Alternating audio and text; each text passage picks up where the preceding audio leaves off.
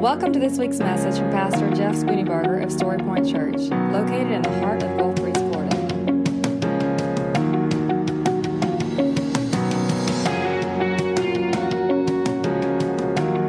And now, here's Pastor Jeff Spooneybarger with this week's message from Story Point Church. Open your Bibles, if you will, to Luke chapter 1. The Gospel of Luke, chapter 1. So, I've talked with uh, a lot of folks just in conversation, and uh, I've seen a lot of postings. And the one thing that seems to be a pretty consistent theme is that people feel like they're walking in the dark right now. Would you, would you agree with that? Uh, now, when I'm talking about darkness, I'm not talking about sin. I'm not talking about, usually when the Bible says the people are walking in darkness, he's talking about them walking in sin apart from God. That's not what I'm speaking of here. I'm speaking of actual darkness or uncertainty or the inability to see where you're going, not knowing what's next, you know, not being able to see more than just one step ahead. Does that, does that sound familiar with anybody?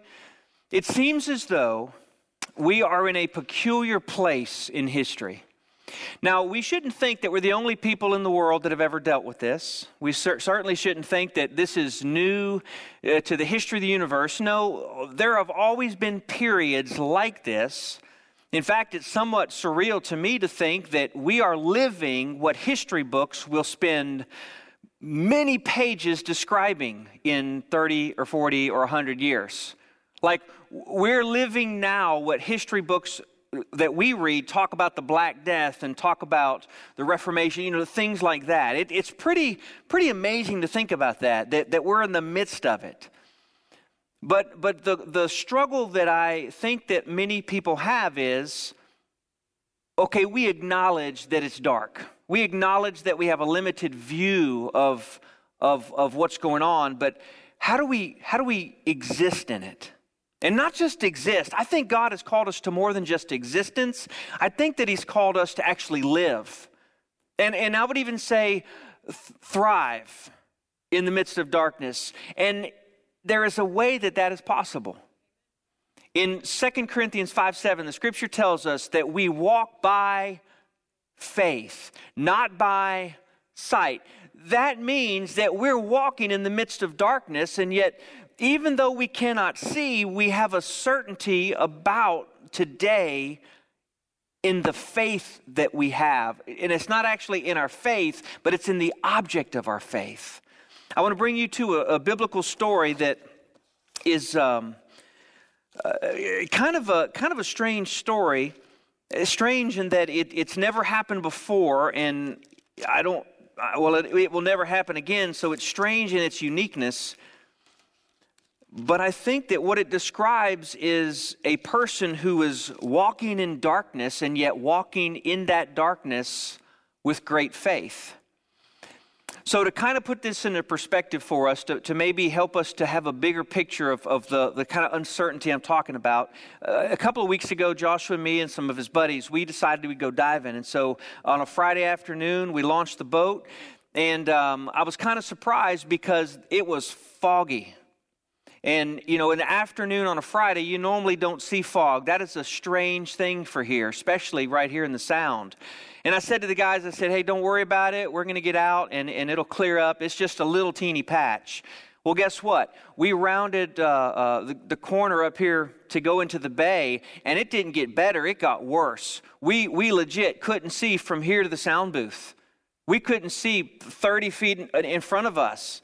And I, I, began to get concerned as the captain of the boat because, not because of my ability, but because of the yahoos that are going 50 miles an hour in this fog that you can't see through. That was what I was really concerned. Who's going to hit us? And so we backed it down and we were just trying to ease through. And it was, it was kind of like a scene in uh, Pirates of the Caribbean because we, we, we, were, we saw nobody or nothing. And then all of a sudden we started to see these these boats, and there were just like 40 of them. They were chasing redfish right in the middle of the bay. And so we, we kind of go around them. And, and I said to the guys, I said, don't worry about it. As soon as we go out of the pass, it'll clear up. Well, guess what? It didn't. We traveled into the Gulf almost eight miles in fog that we couldn't hardly see. And, and there was an uneasiness about it, and there was this, this natural fear You follow me here? It's this, it's this natural fear of the unknown.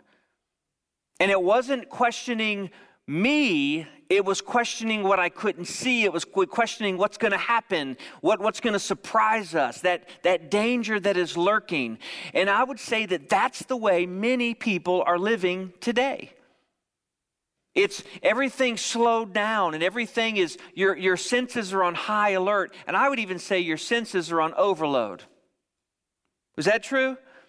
Overload in that it, it's like we're constantly being just, just peaked in everything. Constantly. And what I, what I was thinking was, oh, in just a moment it'll get better. In just a moment it'll get better. In just a moment it'll get better. And guess what? it didn't get better. Some ways it got worse. And yet we still went. Do you know the thing that ena- uh, enabled me to actually be able to make that run? The machine on the front of my console, a chart plotter. Because in that chart plotter, it was a path that I had run before it showed me where the land and the, the danger was. It showed me where the buoys were. And if I had a radar, it would have shown me even where the boats were. We actually have a chart plotter for life. We really do. It's God's Word. God's Word gives us a record of who God is. It, it, it's God Himself saying to us, This is who I am. Even though we are in the midst of uncertainty, we have incredible certainty. The question is, which will you look at?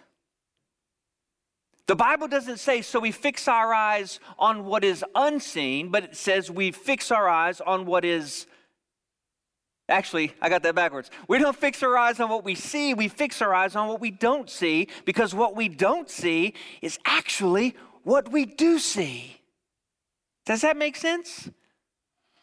Here, Luke chapter 1. Let's lay this out.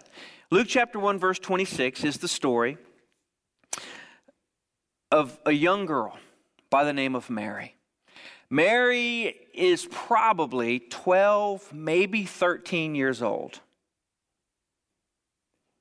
Maybe 12 or 13 years old.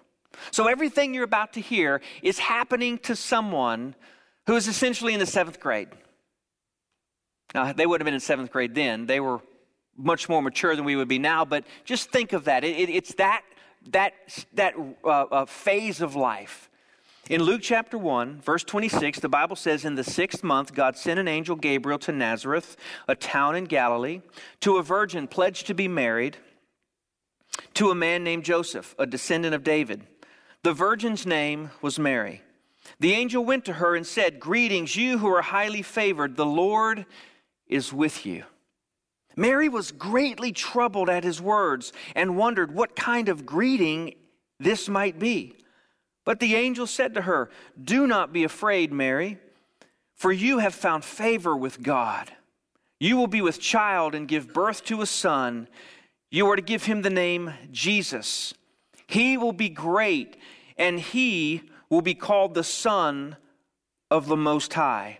The Lord God will give him the throne of his father David, and he will reign over the house of Jacob forever. His kingdom will never, ever, ever end. How will this be? Mary asked the angel, since I'm a virgin. And the angel answered, The Holy Spirit will come upon you, and the power of the Most High will overshadow you. So the Holy One to be born will be called the Son of God. Even Elizabeth, your relative, is going to have a child in her old age, and she who is said to be barren is already in her sixth month, for nothing is impossible with God. Mary replied, I am the Lord's servant. May it be to me as you have said. Then the angel left her. So let's picture this, right? We have this young girl, Mary, 12, 13 years old. Let's just call her 13, okay? We'll give her the extra year. At 13 years old, she is betrothed to be married to a man by the name of Joseph. Now, this wasn't because the two of them were walking in the park one day and their eyes locked and they fell in love and they were, no, that's probably not what happened. Now, that did happen some of the time in, in those days, but more than likely, the two of them were match made by, um, by their parents, right? I watched Mulan the other day, and there was a matchmaker in the town. It probably wasn't that, right? It was probably this this mom and dad, and this mom and dad said, "Hey, you got a kid, I got a kid. We got to hitch the kids. Let's do it." Right? That's what they decided. So there was already going to be a little bit of you know newness to this girl's life, but but she has this encounter with an angel, and not just an angel. She gets Gabriel, right? I mean, she didn't get second class angels. She didn't get B status. She got the angel of angels. I mean, you got Michael and you've got Gabriel in the Bible, right? I mean, this, this would have been, this would have been incredible, right? And so Gabriel approaches her and says, Greetings. Now, for some reason, I always consider him to have an Irish accent. I don't know why, or Scottish accent. I just, in my own brain, this is humorous to me. Greetings, right? Okay, maybe it wasn't funny to you, but in my head, I am dying, okay? I mean, just, just imagine, uh, okay, do um, Sean O'Connery, right? Imagine that accent when you're hearing this. Greetings, you who are highly favored. Greetings, you who are highly favored. That's what the angel said. And Mary appropriately, was greatly troubled. She was greatly troubled because this was an awkward situation. She was just going about her daily life. She was at home probably making bread, or she was, uh, was, was, was, cleaning the house, or she, she was doing some type of chore that a 13 year old girl would do at that time. And out of nowhere, this angel shows up and says, Greetings. You who are highly, who, who, who, me? Now think about it. Who was Mary? She was a nobody. She was from a town called uh, Nazareth. Nazareth wasn't really even a town. It couldn't even be called a city. It was more like a, a village. It was more like a one light, one stop sign little bump in the road. You know, I was trying to think of some towns that we would think of. Um, it's like Boji. Y'all ever been to Boji? Yeah, you have. Every time you go north to 65, you go through Boji. You don't see that sign. You actually call it Bogia or Bogia, but it's Boji. You didn't know that, did you, huh? And you go through McDavid. You know where McDavid is, right? See, that, that's the kind of place it would be. Nobody's like, yeah, I'm from Boji. No, they're like, I'm from Pensacola, right? I mean, Nazareth was a, a nobody, nowhere town. And so you had this nowhere, nobody town, maybe a couple hundred people lived there. And, and if you think of the geography of Israel, uh, it was up in Galilee, so it was up here, right? Jerusalem would have been down here. So the epicenter of the faith was, was about 100 miles or so away. So this was far from where the temple would be. It was far from where all the serious spiritual activity would be. It was just way up in by the Sea of Galilee, right?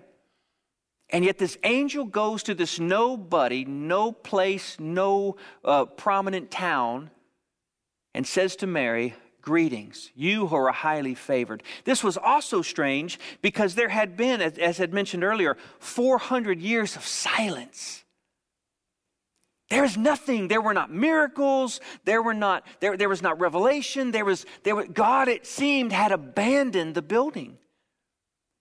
And so Mary didn't have this this this this experience that would have had some previous stories or previous experience that she could rely on.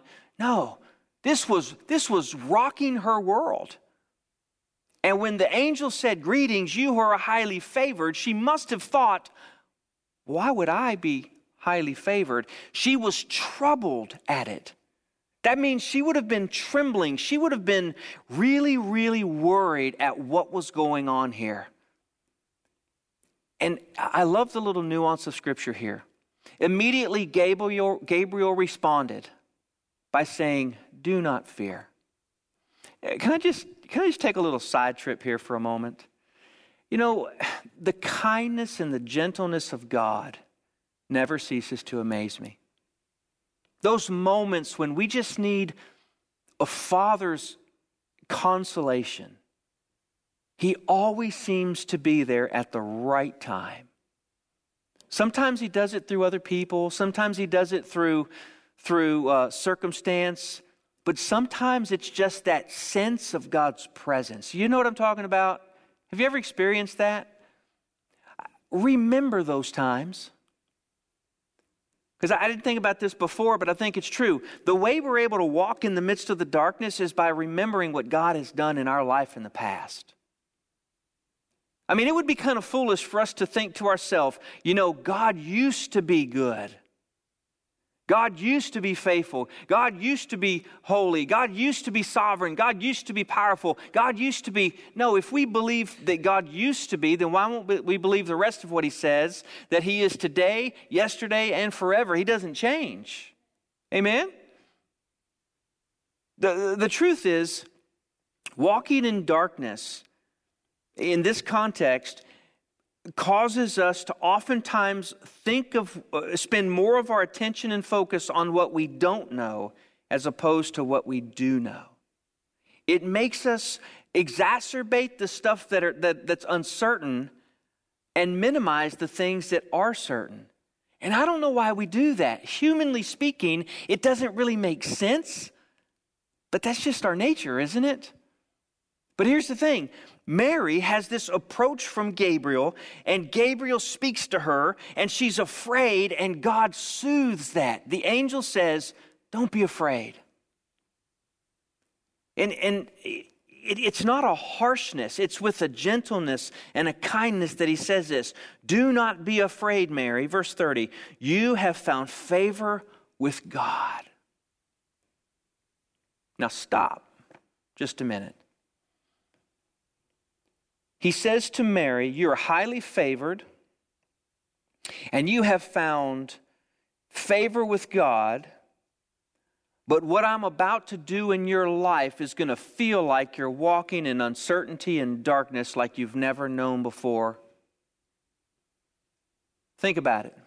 The message she is told after she's told, Don't fear, is this message You're going to have a child.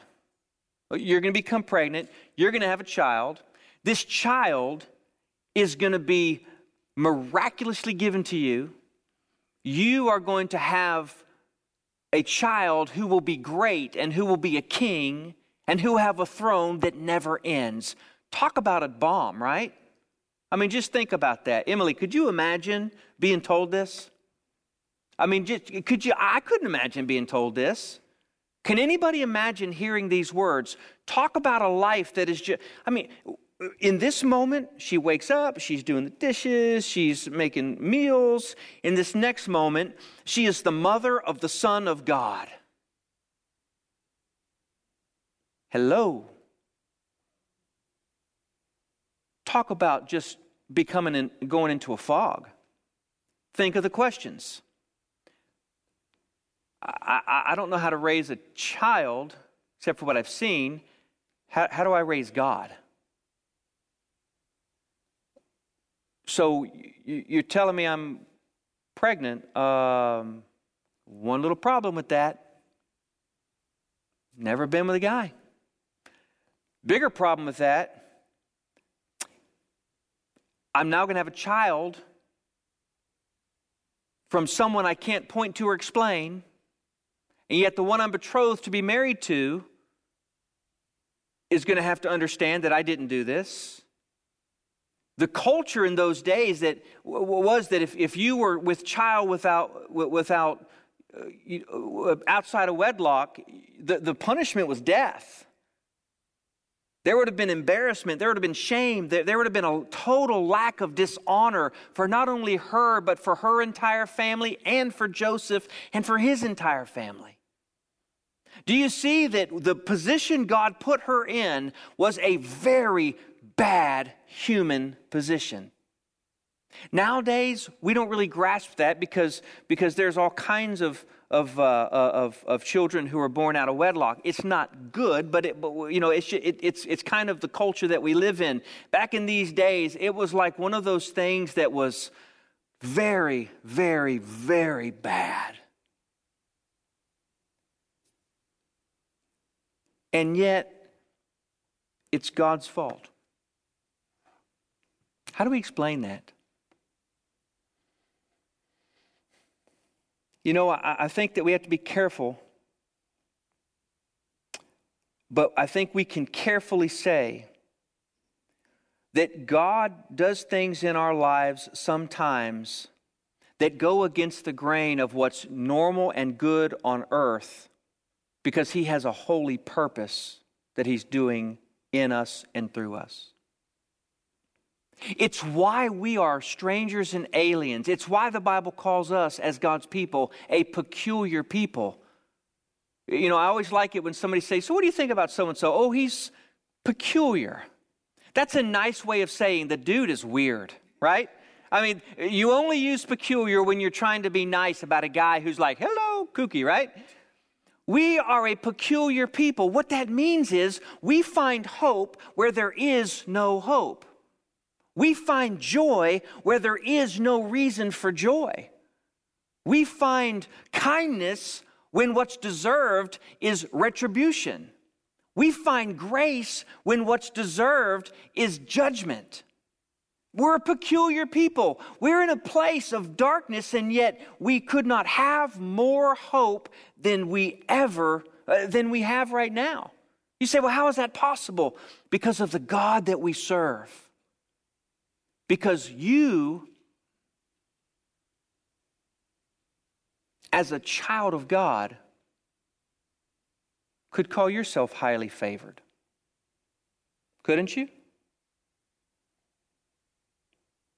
I mean, after all, if you are redeemed, that means you're purchased, you're bought back. And the Bible says that we've been redeemed from an empty way of life handed to us by our forefathers. If we've been redeemed, wouldn't we label that favored? If we have hope in the midst of no hope, wouldn't you consider that favored? You say, yeah, but why is my life so hard? Well, I can't explain that. I can only tell you that God never promised a life that wouldn't be hard. Matter of fact, I can tell you that God promised quite the opposite. He says, Consider it pure joy, my friends, when you trace uh, uh, face trials and temptations of many kinds. Consider it pure joy in the midst of darkness? Yeah. Why? Because it goes all the way back to the way God intended us to live from the beginning. We walk by faith, not by sight. You know what I think most of our problem is?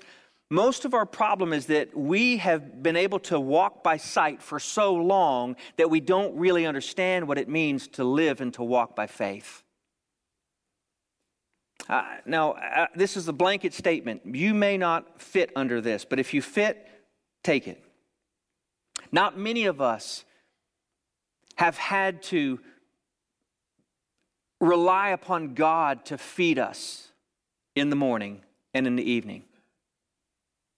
Now, we recognize all blessing comes from God. We, we know that our job is part of God's plan. But, but at the end of the day, uh, I don't know that any of us have, have ever wakened up, awakened in the morning with literally nothing in the cupboard and said to God, God, unless you show up today, I will not eat.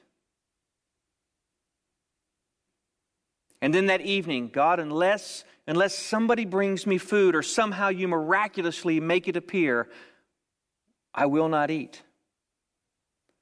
Most of us, if there's ever been trouble in our life, we we, we figure out how to fix it we, and, and we do whatever we have to do, and we kind of we kind of make it work. Most of us have never been truly helpless to where we had no other hope but for God to intervene. I don't say that to your shame or my shame. I'm just saying that's, that's the reality of most of our life. And now we're in the, in the, we have the opportunity for us to say to God, God, I really do have to trust you. The faith that I've been talking about for so many years is now being put to the fire and being tested. Do I really believe what I say I believe, or is it just a pretty pitch? I, I think that you have faith that you really think you do. I don't think that you will be found wanting. Now, I only think that because I, I, I just I, I believe that about you. I believe that when your faith is tried and tested, you will be found to truly believe the Father. But how do you know until it's tested? Amen? Does this make sense? And so we're walking in the darkness and we're, we're, we're, we're having to make a choice. Am I going to complain about it and be upset about it and be confused about it and be angry about it and be mad about it? Am I going to, am I going to stomp and pitch a fit? Or am I going to say, eh, okay, what's the next step? That's what Mary did. Mary gets this news and she says to the angel, uh, verse 38 I am the Lord's servant. May it be to me as you have said. That word servant is better translated a bondservant. A bondservant is one who willingly chooses to give themselves to a master. There's a, an actual contract. I will give myself in your service, but it's a recognition that you will provide for my needs. I'm a bondservant.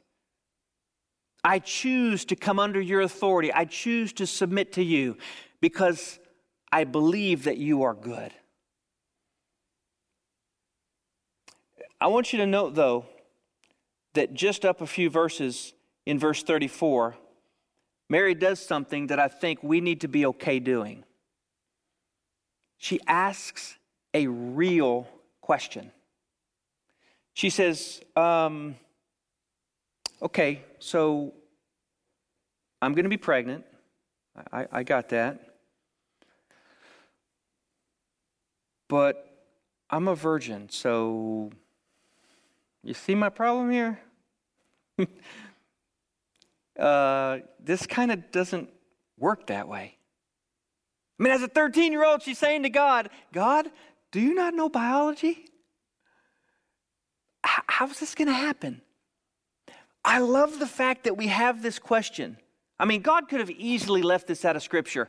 Here's why I think it's there. I think it is reminding us that faith means we're asking questions. Turn to the person next to you and say, Are you asking God questions? And some of you are like, You better believe I'm asking God questions. I'm asking him this. I mean, now here's why I say that. Sometimes we believe that we're not allowed to question. How many of you have ever been told, don't question God? You ever heard that? Don't question God. Just do it. That's not relational at all. In fact, what if God has you in some situations for the express purpose of causing you to ask the questions that are going to grow your soul? What if he does something in you to make you ask a question because that question is going to lead you to a truth about him that you don't know or don't understand? Uh, so a couple years ago, um, Joshua came in the house and he was like, My truck was broken into. Stuff was stolen out of my truck. I go, You got to be kidding. In our front yard? Yeah. Like I was just parked there. Somebody stole stuff out of our truck. I said, Good thing we have cameras. So he got with me and I was on my iPad and we were scrolling through and I was looking at the video. I go, Ooh, ooh, ooh, I think right about here. And on the camera, he saw me steal stuff out of his truck. Do you remember that? Do you remember the lesson? What was the lesson? Lock my truck. You know, I could have just said, lock my truck, and in fact, or lock your truck, and in fact, I did say that over and over and over and over and over again. The only way, do you lock your truck now? Every time. The only way to get him to lock his truck was to cause crisis in his life, to get him to say, What's happening here? And then for me to play dumb and help him figure out this is what happened. Listen to the goodness of God in your life. Instead of cursing 2020, say to God, God, I don't like it. Say with a smile if you want, or with a grimace, God, I don't like it. It's painful. I want to be somewhere different. But I'm listening. I'm listening. And I am your bondservant. May you do with me as you have said. The thing that Mary got at 13 that we need to get in 2020 is that God is on his throne. He is on his throne. And the opportunity for us to walk in darkness is simply the opportunity for us to, to test the faith that we have always said we had. Now, I want to I want to be careful here. I don't want you to, to feel or hear or think that I'm minimizing whatever chaos is going on in your life. I'm, I'm not. Listen, there, there are certainly different levels of chaos. Wouldn't you agree? I mean, there's a difference between I got to replace a stove that blew up and I'm dealing with a major uh, illness or I'm dealing with a major uh, relationship issue or something. I mean, th- these are not like on the same plane, they're, they're not the same. But I, so, so please don't hear me that I'm minimizing, just saying, just, you know, just deal with it. No, that's not what I'm saying. But I'm saying that the same God who deals with this is also the God who deals with this. If you can trust him with the little stuff, you can certainly trust him with the big stuff. So, so how do you walk in darkness? Well, you do not fear. Because fear is always, unholy fear is always a liar. It always makes monsters in the closet. Always. Always, every time. You, you, you focus your eyes on what you do know, not on what you don't know. Because you don't even know what you don't know. You know? No, you don't. and third, you ask questions of God. And the questions need to be non politically correct questions. They're not Sunday school questions when there's a bunch of people in the room and you're trying not to offend anybody. When you are with God, you need to ask God what's going on in your soul because He knows, anyways, what's going on in your soul. You need to say to God, God, I am really angry right now. I'm angry because I don't think this is fair. I'm angry because I don't feel like I deserve this. I'm angry because I feel like you should have been there. He's heard that one before. You know what his response was? He wept.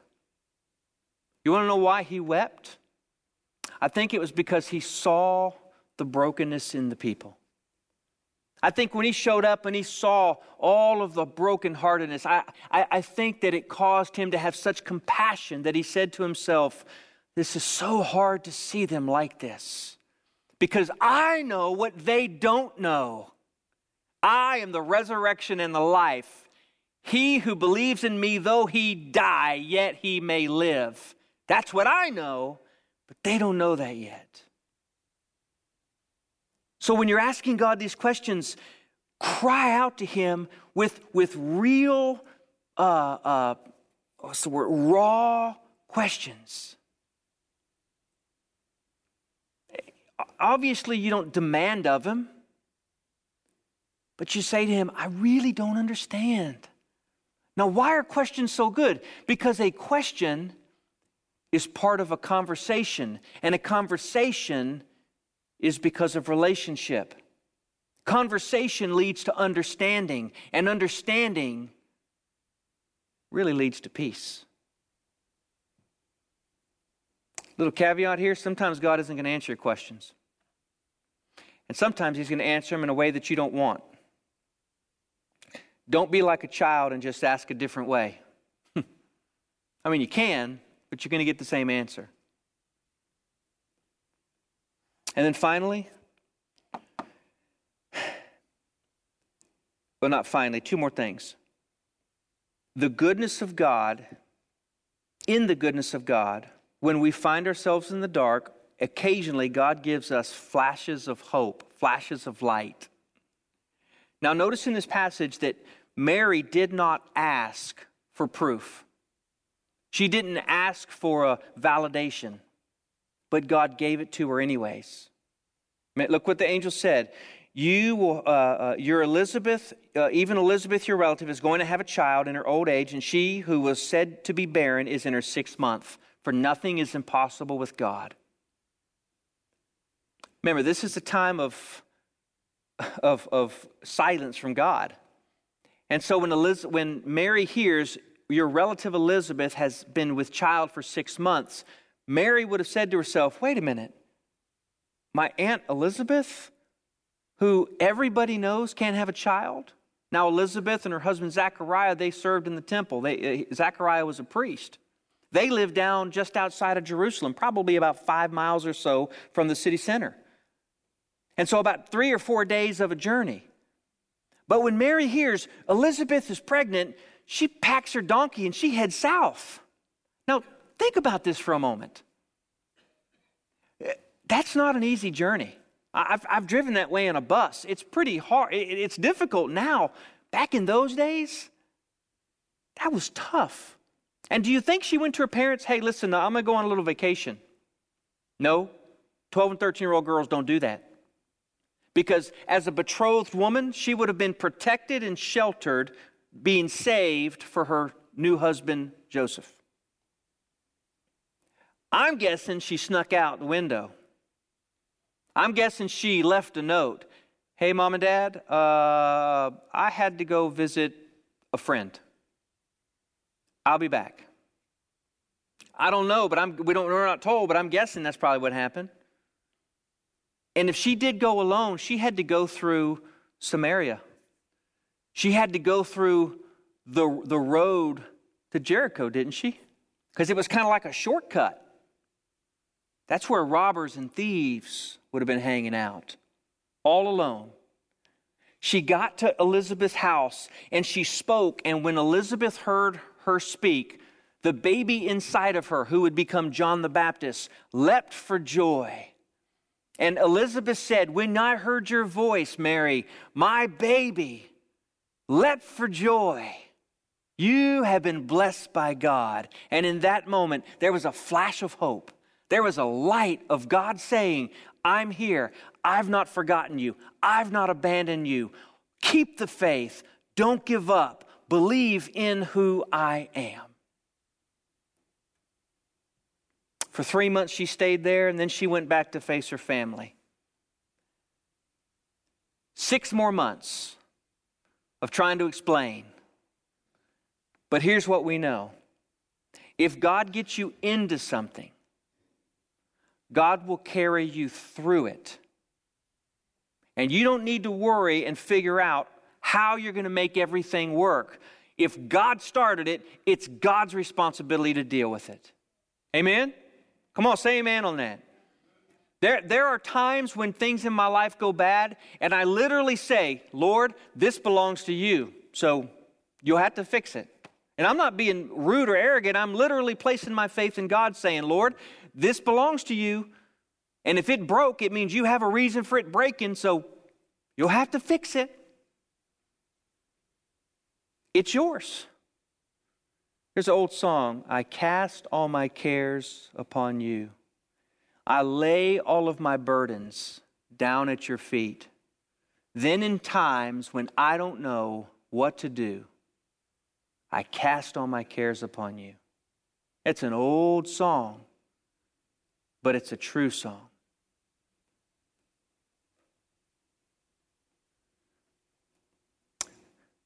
The way, the final thing now, the way that we respond to God in the midst of darkness, the way we, we walk through it with hope, is we sing. Whistle while you work. My soul glorifies the Lord. Verse 46 And my spirit rejoices in God my Savior, for he has been mindful of the humble state of his servant. From now on, all generations will call me blessed. For the mighty one who has done great things for me, holy is his name. His mercy extends to those who fear him from generation to generation. He has performed mighty deeds with his arm. He has scattered those who are proud in their inmost thoughts. He has brought down rulers from their thrones, but has lifted up the humble. He has filled the hungry with good things. He has sent the rich away empty. He has helped his servant Israel, remembering to be merciful. Mary stayed with Elizabeth for about three months and then returned home. This was her song. I want to invite you to write your own song. Like, literally, write your own song. What do you know about God? And, and, I want you to write it down because when you write it down, God has a way of putting it in front of your face when just, when, when you, exactly when you need it. He has a way of, of flashing hope before us with perfect, precise timing. Now, I want to acknowledge something, though. I don't know a man or a woman alive who hasn't, in the midst of, of great trial, questioned and even wondered if all of this stuff actually works.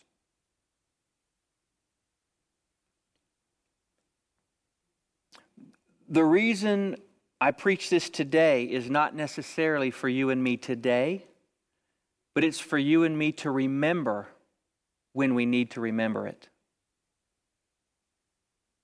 I was listening to a, uh, a guy by the name of Clayton King, and he was preaching uh, at Liberty University. I don't know when it was, was recorded, but it was a while ago. And um, he was talking about 18 months of his life that were the most difficult months that he could remember in years. See, at 15 years old, his mother instead of having an abortion, had him and then gave him up. She didn't. She did, either didn't want him or couldn't keep him. So she gave him up for adoption, and he was eventually adopted by a man and a woman. And raised by them. And then his mother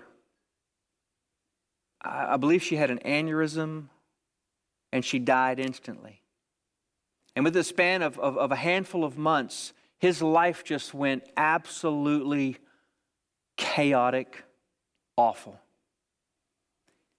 His mother was the primary caregiver for her father, who had had a stroke, so he, he was dependent upon her.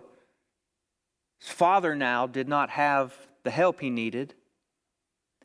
And so he had to deal with that for about 18 months. And, and his testimony was for 18 months, his entire life was keeping his father alive. He would say of, speak of panic attacks at two in the morning when his dad would call and say, I need you, I need you, I need you, help me. And he would get in his car and he would drive a couple hours away to be with his father and just, just hold him and try to help him calm down. This was his life for 18 months. No vacations, no fun, no nothing. And then he finally decided he was going to take his family on a vacation. They were on day number two, somewhere at the beach. And the cardiologist called and said, Your father's had a major heart attack, and he's asking to speak to you. So his father gets on the phone, and Clayton is told, Son, I need you to come. Can you come? He said, Yeah, Dad, I'll be there. So they packed the kids up, they drive to the hospital. They were in the room with the most important people in this father's life. He said there are 20 something people there. And he said that his father said, Now that I have you in the room, I want you all to know that I'm going to die. But I also want you to know about Jesus. And for a, a few more days, he lived and then he died. And all the, the reason I'm telling you this, because all the questions in this guy's heart and head was that he became an orphan twice. And he wanted to know why and how. He said he didn't, he didn't question he didn't question his faith as much as he questioned how could I believe God is good if this kind of stuff is happening? See, what you don't know about Clayton King is this he was an evangelist and a pastor that had been preaching this stuff since he was 15. So all that he had been teaching now was right in front of him. See what I'm saying? It's easy to say it from a stage, but it's harder to walk through it when you're in the middle of it. But I want you to know that God is not a liar. I want you to know that Mary understands what it's like to walk in the middle of uncertainty and darkness. And I want you to know that the promise God made to Mary is the same promise He will fulfill in your life. That is, that you're not to fear, but He will be with you, and you will not be alone. You take a moment, close your eyes, and bow your head. I want to ask you a few questions. Number one, has there been a time where you've placed your faith in Jesus? where you've said to him, I recognize that I'm separated from you and I need forgiveness. The Bible says it's by grace that you're saved through faith, not of works. It's not your doing, it's His. This morning, if you don't have a relationship with Jesus, I want to invite you to receive Him now. Say to Him, God, I know that I'm separated from you because of my sin. But to the best I can, I, I believe in who you said you are. So I give you my life and I trust you. I ask you to forgive me of my sin. And my life is in your hands. If your heart in faith will turn to Christ Jesus, the Bible says that He will make you a child of His own. He will adopt you into His family. This morning, if you find yourself in, in the darkness, and you're like Clayton, you're, you're really on the edge of questioning all these things, and you're just, you, you don't know if you have another step in you. I want to say to you, hold on. Allow me to lend you my faith. Because one day you might have to lend me yours. Believe in who God is.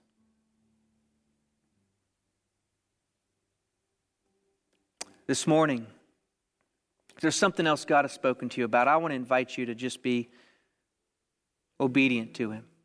What is it that He's calling you to do as your next step? Father, I, I do say to you this morning that, that I'm your bondservant. Lord, we are your bondservants. We willingly give ourselves in your hands because we trust you. And Lord, help us when we don't trust you. Father, thank you that you understand our own humanity. You understand the doubt and you understand the, uh, the uncertainty. God, you are so kind and you are so gentle, and yet you are still God. Father, for these your people, hear their cries, answer them when they call to you. God, I ask you to to make yourself known in the exact moment that we need you to make yourself known. And Father, we pray these things in Jesus' name. Amen.